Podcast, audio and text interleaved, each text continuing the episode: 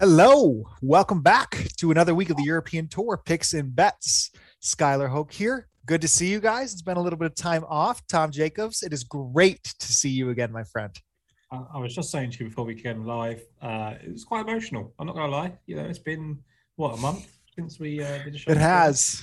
Um, you know, Ryan and Brian did great jobs uh, standing in for you, um, and I'm very grateful to them. Um, but I miss you, buddy. I missed I missed doing our uh, European Tour show. Um, obviously, we've been talking while you've been away, but generally tries to let you have a bit of peace and quiet on your uh, trip to Hawaii, which I hope was great. And uh, we're back to a good week of golf this week. Absolutely. No, it was a, a, great time away. Enjoyed the islands. No DFS out there. You know, didn't really pay attention to too much. So fun to see um, you guys do so well. Enjoyed the shows, get to listen to them. And then, of course, you know, having one of our home hearted European tour players taking home a PGA Tour victory uh, just yesterday in Lucas Herbert. So was excited for, for his performance. Just, he is so good in the wind, Tom. Mm. I mean, what is that two th- three? His last three wins have all had some serious conditions to them. So uh, it was great to see him come through on sunday. So enjoyed that uh, for herbert. Any takes um, on the pga side of things before we dive into our week? No i echo what you say really. I think that i don't know looking back why i wouldn't have picked herbert. Like i think you kind of need to pick up on that. It's one of those ones you think i feel like i've missed it. And i think it was one of those ones where I really liked someone like Nick Hardy that week, and he was in the same place, and I was like, right, well, that's a good person to, to pivot off of and things like that. But you know, there, there was some good, good golf there. I think Russell Knox was was really good coming out of the uh, the bad weather break there. Um, I think he's going to have a really good chance in Mexico this week. Um, I was all in on Brian Gay, and uh, he got destroyed by the, the Thursday round. So I'm, I'm, not too bitter about that, as people might say on Twitter. But um, yeah, no, I think it was it was a good week. I thought I was actually surprised there wasn't more Europeans up there. Um, I think that that would have been an easy thing for people to say. Obviously, GMAT was up there. Seamus Power played well, but I think he's more of a basically an American at this stage. Seamus Power, but um, Thomas Detry did okay, didn't he? Tied twenty second, but that's just Thomas Detry altogether. So it was it was nice to have a break from the European Tour after a real weird run of events, I guess. But I'm glad to be back at the Portugal Masters. Yeah, there there was one other uh, European Tour golfer by the name of Guido Migliozzi who did tee it up um, as well. There, he actually he, looked he quite strong. That was that's true. Yeah. but through 54 holes, Guido was, I would say, in the mix before a Sunday 77. I mean, he shot, I think, co round of the day or no not co round of the day he was the 65 on friday was one of the better rounds penrith had went nuclear that day um but uh sunday did not go guido's way but guess what he's teeing it up at Mayakoba. So, you know, the odds are getting longer. He was like 140 to 1 when I saw this morning. They're just juicing it up for him. So, uh, one of these days, I, I, I enjoy rooting him. Yes. um, but also Patrick Flavin was fun to watch. Uh, mm. was rooting him on strong. Unfortunately, the back nine on Sunday didn't go our boy Flava Flav's way, but um, you know, excited for him to get in the mix and hopefully find some status.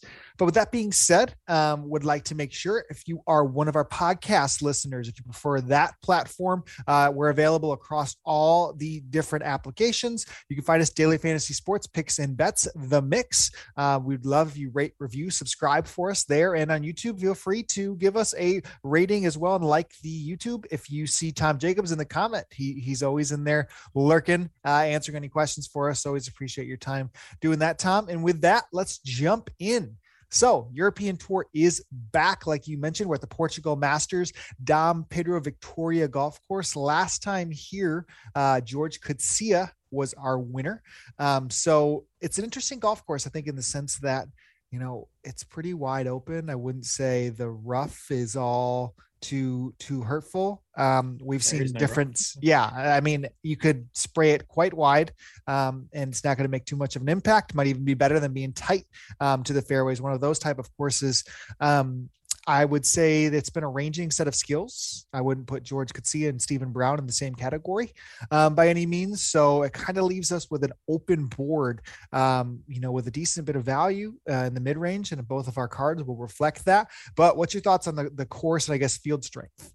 So first of all, I thought the field was was pretty good actually. You know, I was I was surprised. I guess that little breakaway uh, for a week or so kind of helped that. Um, and you know, there's not much golf left, is there on European tour? So I guess guys are still trying to get their their starts in.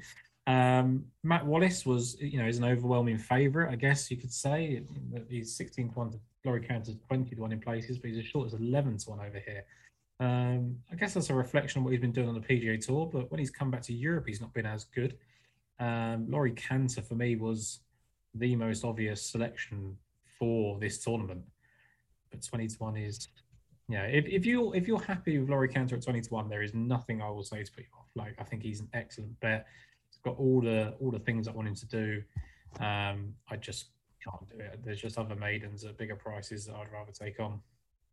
Um, that that was the thing. thing before you know even going. I think Canter ultimately, it's it's the number. You know, I I still took a hard look at twenties, but to bet somebody that hasn't broke through. I mean, if you look at his performance here last time out, finishing second um, to George, and then also um, I know you talk about some correlation, but you know, success there as well.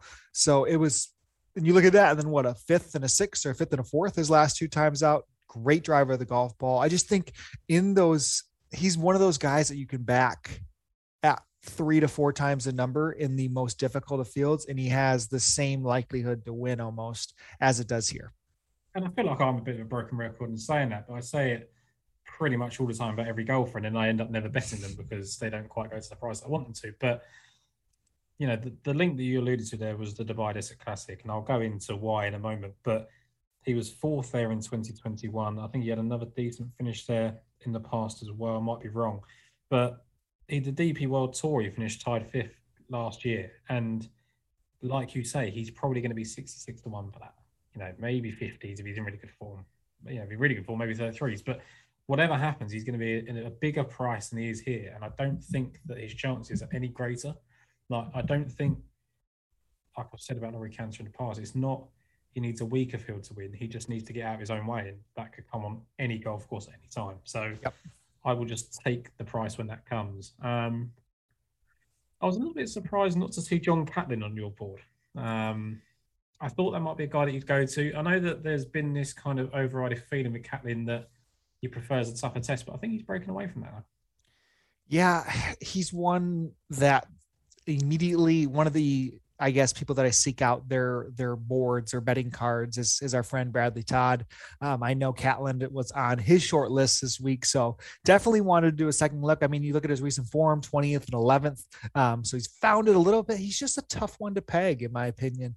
Um, so I, I could see it happening here, um, but I think the way I really in this type of event is just the board's so open, in my opinion, that I just kind of kept a lighter card in some sense. Maybe DraftKings will spread out the player pool, but really honed in on some recent form, specifically if you want to see that around um, kind of that approach game. So I felt there was a couple other guys um, that I'm going to end up kind of siding with in similar odds. Um, who's the first guy that you are betting this week? So the first guy that I came to, and and and I'm almost talking myself out at the moment, but the first guy that I said to you before even looking into it was Adrian Arnaus, and I put Canter and Arnaus in the same sort of boat in a sense. They're both maidens looking for their first victory. Both had a couple of cracks at it. Arnaus, you know, recently um, at home in the Open de España. Um, but again, it was just that correlation with the Dubai Desert Classic, which I'll obviously go into. I just want to bring it up in front of you so I don't butcher it because the yep. way I even wrote it to you was kind of the worst thing. But he was he was third and ninth at the Dubai Desert Classic. And when you look back, barring Steven Brown, who has also finished tied, else, tied elsewhere in Dubai, Bjerregaard, who's done the same, and Lowry, all the other winners of this event have got a top five in the Dubai Desert Classic. Richard Green and Quiros have won both events. Westwood's had a playoff loss and another second in the Dubai Desert Classic. Sullivan and Harrington have got a second there. Lowry didn't have a top five. He had 11th and 12th and two top fives at DP World. So every golfer you go through has just played really, really well at the Dubai Desert Classic.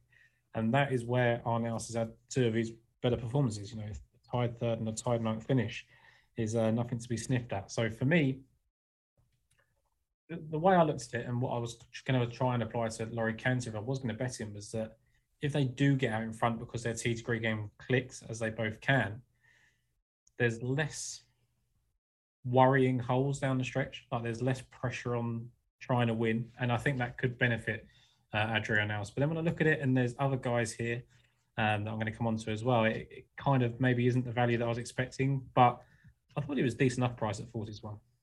Yeah, if I'm comparing golfers in the range, I, you, the exact same argument is made for Robert McIntyre because of his Dubai performance. You're getting a little bit bigger number on both Arnaus and McIntyre because of recent play. Um, I mean, Arnaus, what he had that T2 not too long ago, but it, it just eventually, I think I ended up just siding with instead of picking between those two, picked for the golfer who may have not had the same type of corollary performances, um, but a golfer who has arguably been sneakily one of the best, I would say, approach players across the European Tour over the last, gosh, two years. I mean, Fabrizio Zanotti is very good with his irons. Um, and we see his trending performance. You know, the last four times out, Italian Open 27th, BMW PGA 20th in a strong field, arguably probably the best performance of any of them. Uh, 12th at the Open de España, fourth at the uh, Valderrama. You know, four events in a row, building up that form, gaining with the irons in every single one of them. Um, you know, at the Olympics, he was 35th. You know, he's just really played exceptionally well. So, you know, none, nothing to, not enough to decrease that number where potentially would be in a little bit of a weaker field, but um, 40 to 1, I just thought that was too good for Zanotti when I'm comparing. And I love correlation, but trending form, especially with the irons, getting it low here, I just would rather take that number on Zanotti. Zanotti is a guy that we've looked at. We've mentioned him for for most of the year and uh, since we've been doing the show because his numbers have been exactly like, like we mentioned Sean Crocker every week. They're just they're guys that hit the irons the best. Maverick Antcliffe, guys that just keep striking their irons week after week after week, and he was doing it without any results, and Shubhankar Sharma was doing it without any results. And suddenly, towards the business end of the season, both of them have kind of started piecing it together. And you mentioned the lack of correlating form, and and I get very caught up in that thing. Like that is my thing. Like out of the two of us, you, you're a, you're a data guy and a, and a, and a stats guy, and I'm the guy that kind of looks at where they've performed in the past. But when we say Zanotti hasn't done that, you know, he was 27th in the Dubai Desert Classic this year, but he shot 76 in the third round. So I'm pretty sure he was banging contention um, before that as well. So I think that's a, a, little bit of bonus to add to that. My only concern with Zanotti was maybe liked it a little bit tougher, you know, maybe a bit a bit lower scoring. Yeah. Um, but you know, he's hitting the ball incredibly well, and that's the main thing you're going to have to make a lot of birdies this week and you know it's mainly going to need some correlation with that putter um, you know finding the ability to uh, find the cup where maybe that's not Zanotti's biggest strong suit i would say or else he would have capitalized more on the irons he has yet um, to really have a good putting performance the entire year so you're banking on that, of course, to be able to get to 20 under par, which, you know, last year was more than enough to win. Years past was not. But um, I think, yeah, ultimately, I just going to side with the the more predictable stats and hope to run hot on the greens. Who else in this range is is up for uh, your card? So the main, the, the kind of thing that's put me off on the most is that we've got George Coetzee here, and I know there's always a thing of defending champions struggle and, and it's a tough thing to do. And, and I respect that. But he's gone win third, sixth, seventh here. And that, that's not obviously all of his finishes, but they're his his standout ones. He's actually the best in the field in terms of stroke average at scores over the last 15 years. Um, never worse than 31st in what is it, eight starts. You know, he's just incredible. He's going to turn up here and he's going to play well, whatever the form. Now, his form hasn't been particularly great you know, it's not been standout. But he's gone 24th and 46th in his last two, and that's not, you know, you, you would never expect him to compete with Valderrama. It's not really his type of golf course. 24th the week before is probably a better indication of what form he's in. He was favourite here when he won um, because he was coming off the back of two really good finishes in South Africa. Hasn't had that chance to go home and just flat track bully that tour. Um, and that's given us a bit of juice in the price, you know, 40 to 1 or you know, I think it was bigger over there earlier in the day. Um, this price range is just it seems ridiculous. I, I feel like he should be where Peters and Andrew Johnston and Minwoo Lee are on the board. Is that he, we know that George Coetzee is a winner, like a multiple winner, very very successful. There's no doubts about his credentials. Probably could have won more, but that's ridiculous. So he's won plenty. So Porty's one about a guy that we know absolutely loves the course. I thought was big enough. Yeah, he's uh, one that you just has a knack for winning. I guess it would be maybe the best way to say it. Um, you're not surprised. A lot, of it's in South up. Africa, right? Correct. You know, yeah. It's... Weak fields and the Sunshine Tour, you know, like he cleans up. Um, but he has, you know, obviously you know, had success in the big tours too. So I think um, 40, 40 to 1 is, is plenty um, when you look at him. I know he was Ben Coley's headline selection too, which is always um, a good sign. Um, for me, this is a little bit speculative um, here, a little bit leaning into your side of things and leaning into a little bit of course history for a golfer who tends to find his way at this specific course. Um, Eddie Pepperell, last times out, if you look at here. So, first off, we'll do the correlation. 11th is his best finish in Dubai. But here at Dom Pedro, sixth, um, we had him second in 2018 and then third in 2017. Um, so, three consecutive very strong finishes here. Pepperell seems to be one of the biggest feel players um, on the entire tour, often finding success at links courses out of zero form. Um, if you notice his Twitter, I thought it was quite funny. Um, do you buy into the fact of you know Eddie on Twitter? Absolutely, probably not. Is a profitable thing to to think about, but um, did laugh when he said a winless year comes to an end with a 39 point Stableford victory. What character the boy showed. Um, so maybe coming off a little bit of a high, playing up in his hometown at a little Stableford event. Um, but you you partner his irons the last time out in Spain were were better than what we've seen. He does take it low. He's got a good putter um, when he gets hot. And that course history, that's just kind of my angle uh, for Eddie. Um, and he's in that mid 50s range too. Two two weeks, two times he's made the cut in his last two starts. He finished sixth and fifteenth in strokes gained approach in the field. So his irons have been good when he's made the weekend. I'm not sure on those missed cuts whether they were um, decent iron weeks as well. They may well have been. So um, certainly, you know, we've just we're just looking at the, the three best people on the course uh, in history. George Coetzee is number one. Eddie Pepper was number three, and the guy that I'm going to come on to, Andy Sullivan, is number two. Andy Sullivan is a guy that doesn't need to be playing well. Um, I know we say that about a lot of people, and it seems like a bit of a lazy narrative. You, you want to see something right, and they either threw it with Valderrama after shooting an 80, so that's a concern. But when you look at his win, when you look at his second, you look at his eighth place finish here, none of those weeks was he ever coming in as the overwhelming favourite, the overwhelming best player in the field, can't miss. Like this is just a golf course he's played well at, and we know what Sullivan's mo is, right? That he's just a birdie fest guy. He needs to get off to a fast start. If he's not, he's disinterested. Um, and I expect him to do that. You know, that both him and Coetzee and probably Pepper on your behalf as well. Their course history plays, but there are certain events in a year where that pays. We just see one at the Bermuda, different tour, obviously. We're just about to see one again in Mayakoba as well. And this is the same sort of level on European tour. There is just no reason to go against the course history when, when it's showing through so much. Yeah. Um, guys at the fields. And, and you're right. I think of Sullivan as somebody that you know he he's 11 under after day one on a course that everyone should be ripping apart and still somehow you know finds himself with a three stroke lead. And and we saw it in dubai right? The last time when Rozner ended up winning i think that was the last like birdie fest i remember sullivan just ripping through. I mean he had where was his like six stroke win when he was like 27 under? That was impressive too. Yeah, so yeah, it's it, it's in the bag of tricks. Yeah. Um, yep. So I can see that that there. Now this is where for me I I thinned out um, a little bit of the card um, and really ended up on some some longer shots. But I think the conversation around Sebastian Soderberg off of back to back T2s is a conversation to be had. I mean, he might, however, be allergic to actually winning a tournament because it seems that back nine on Sunday, he loves the water, loves a good triple bogey. Um, but man, you got to think one of these times it's going to fall for him.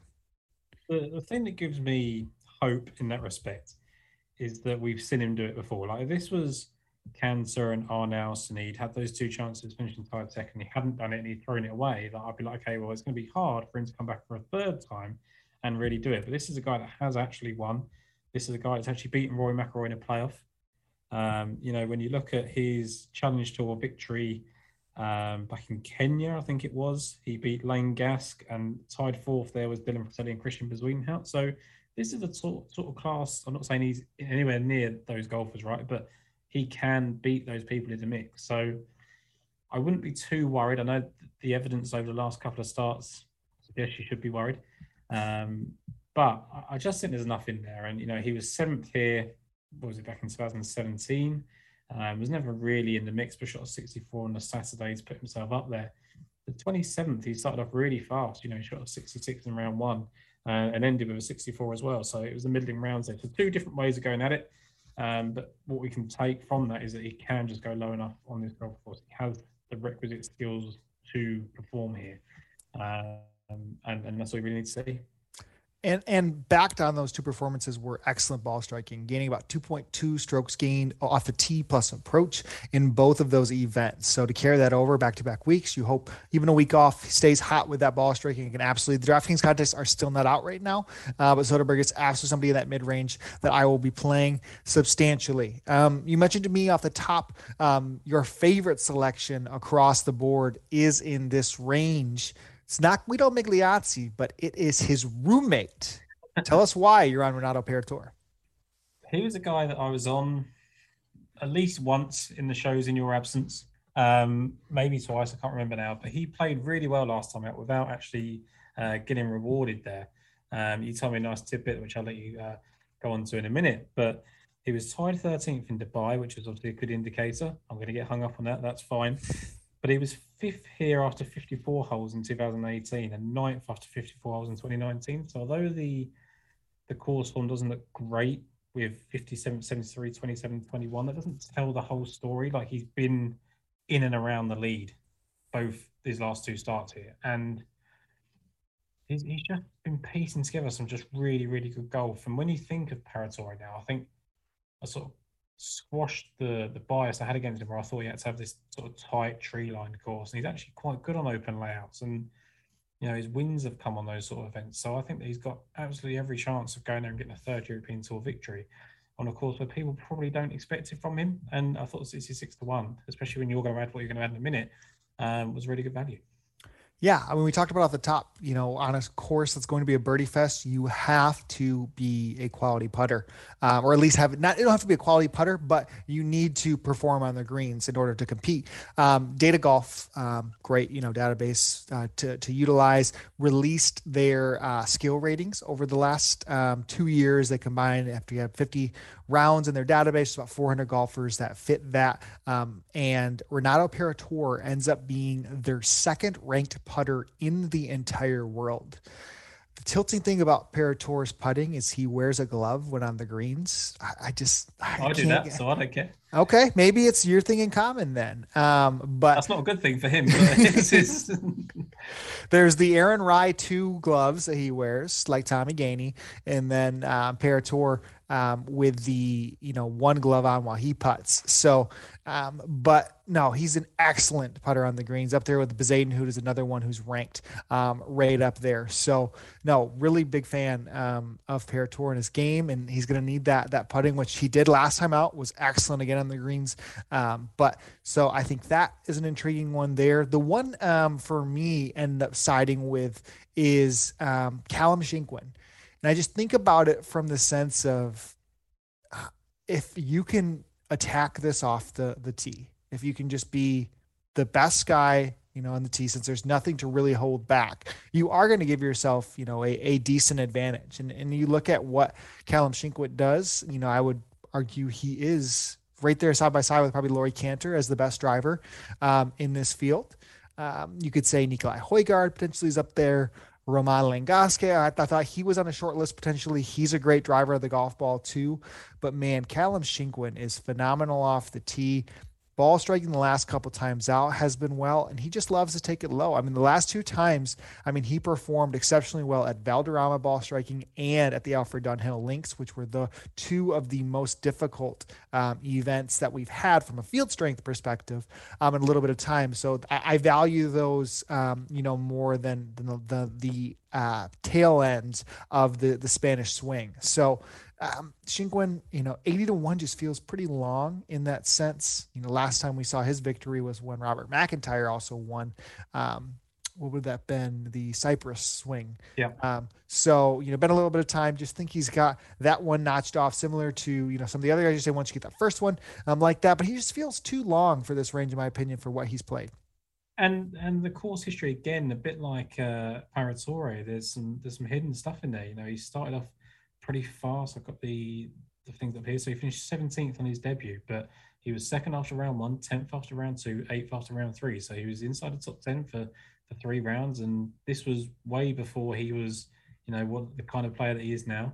And again, he returned the next year, shot 65 on day one to rank third. Um, and it was pretty poor over Thursday and Friday, and he ended up finishing 46th. But you, I guess, when these guys they're developing players, right? And Shinkwin's got to that level now where we kind of expected him to get to be a European Tour winner. He'd done that last year, followed that with some decent results this year.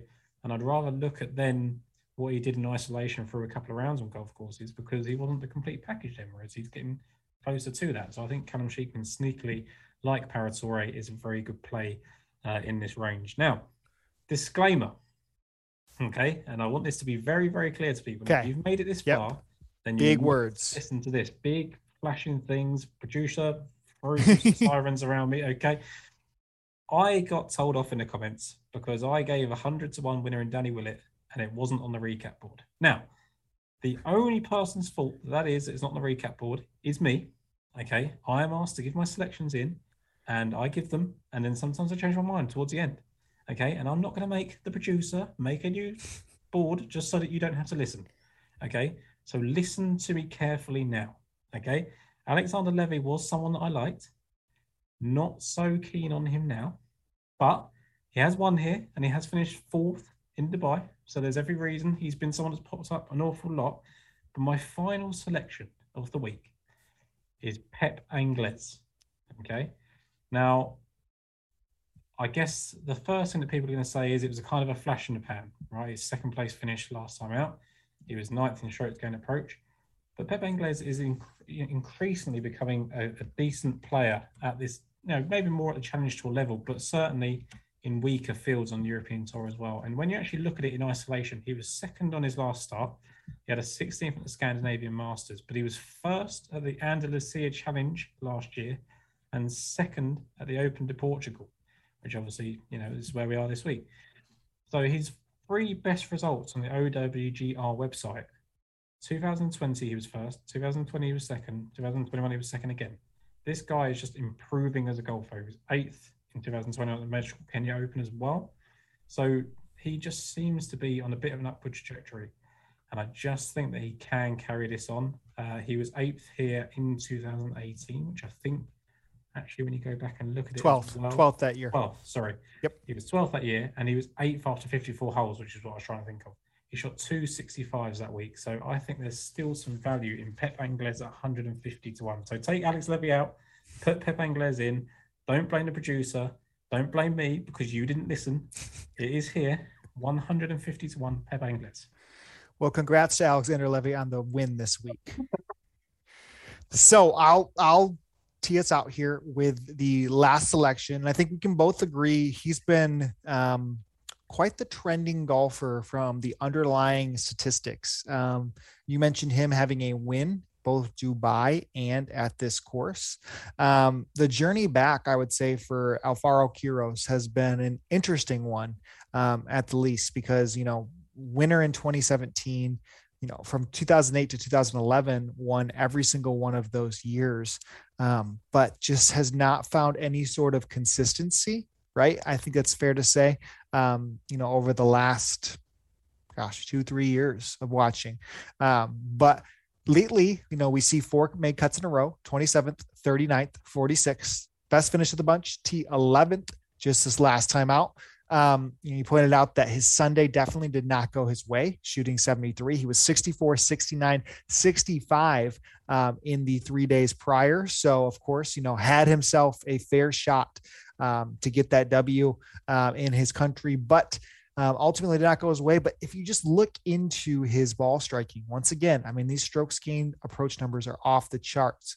They didn't have the laser data um, you know, last time out in Spain. However, if you go by what the caddies inputted, he gained over 10 strokes on approach that week, would have led the field substantially. The next closest one was Nino Bertasio, who was right around eight strokes um, on that tournament. So I just think there's a lot of upside for the peripherals of his game. And of course, has done it here, has done it at the corollary course. Um, and he just goes low. You know, he does have that in his bag of tricks. You just need it to continue all 72 holes. But I was surprised at the number 90 to 1, still got some juice in it.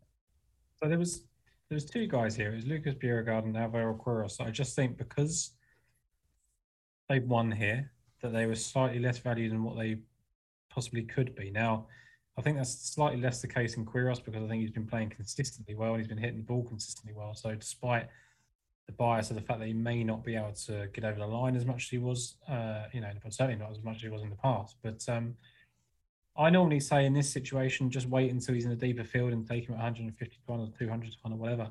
But we haven't got those events left, right? You know, if you're waiting for those events, you've got to wait until next year, and anything can happen over a winter period. You know, you can go home and put the clubs down for six weeks, and and you're no good again. So I think if you want to be on Alvaro Quiros in a comeback win, it's going to be somewhere like this because there's no, like I said you earlier, there's no real danger. Like there, there obviously are some holes that can cause you trouble, but if you're making double bogeys down the stretch in you know the Portugal Masters, you have an actual problem. There is no yeah. courses you know that, that, catch you out or holes that catch you out. Sorry, there is.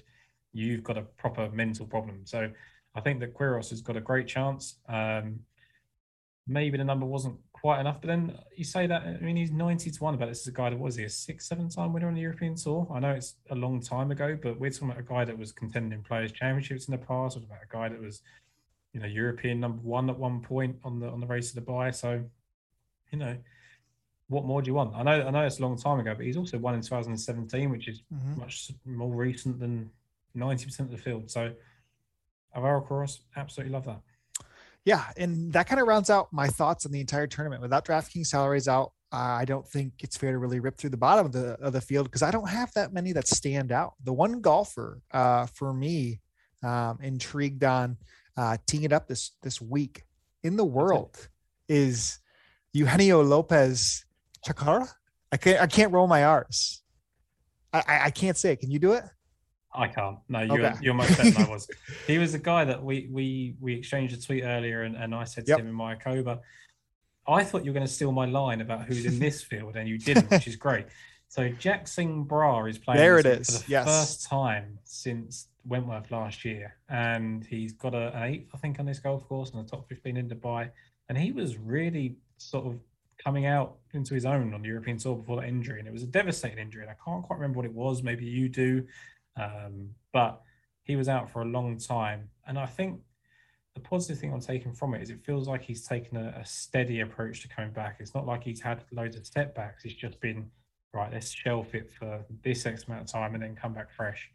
And I think it speaks volumes that he's coming back to the Portugal Masters where one, he's played well in the past, and two, where there's not a threat of too much trouble. Like, I think he can, it's a resort course, he can play nice golf, and it's an easy way to get back in. So I think that if those DraftKings prices are out, I'd say to play Jack Singh Brar. I think he's probably someone that could go low on the first day with the excitement of getting out there again.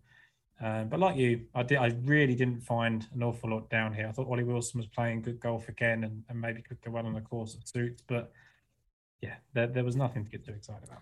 Yeah, the last thing before we close out here, very excited for the Challenge Tour finals this week. Yes. That will be um, loaded field. I mean, what they have the top 45, I believe, is what they go with. Um, fighting for the, their cards here on the European Tour. You saw Nienaber ended up deciding to play there. Um, just a list of, of talented guys we've talked about, pretty much probably almost all of them at one point um, throughout the season as they've made some some starts there. So we'll be able to see that core group that's going to make the leap to the European Tour next year. Um, so make sure you follow that. Um, and with that, Tom, let's review your card.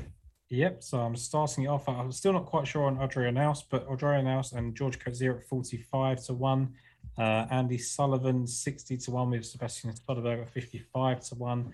Uh, really, really like Renato Paratore 66 to 1. He's my favourite bet. And Pep Angles, who's not on the recap board at 150 to 1. over Alex Levy, who is on the recap board at 90 to 1. My fault, Mr. Producer. so for me, Fabrizio Zanotti, 40 to 1. Um, Eddie Pepperell, 50 to 1. Callum Shinkwin, 80. And Alvaro Quiros at 90 to 1. That'll do it for us on the Portugal Masters. Best of luck to everybody this week.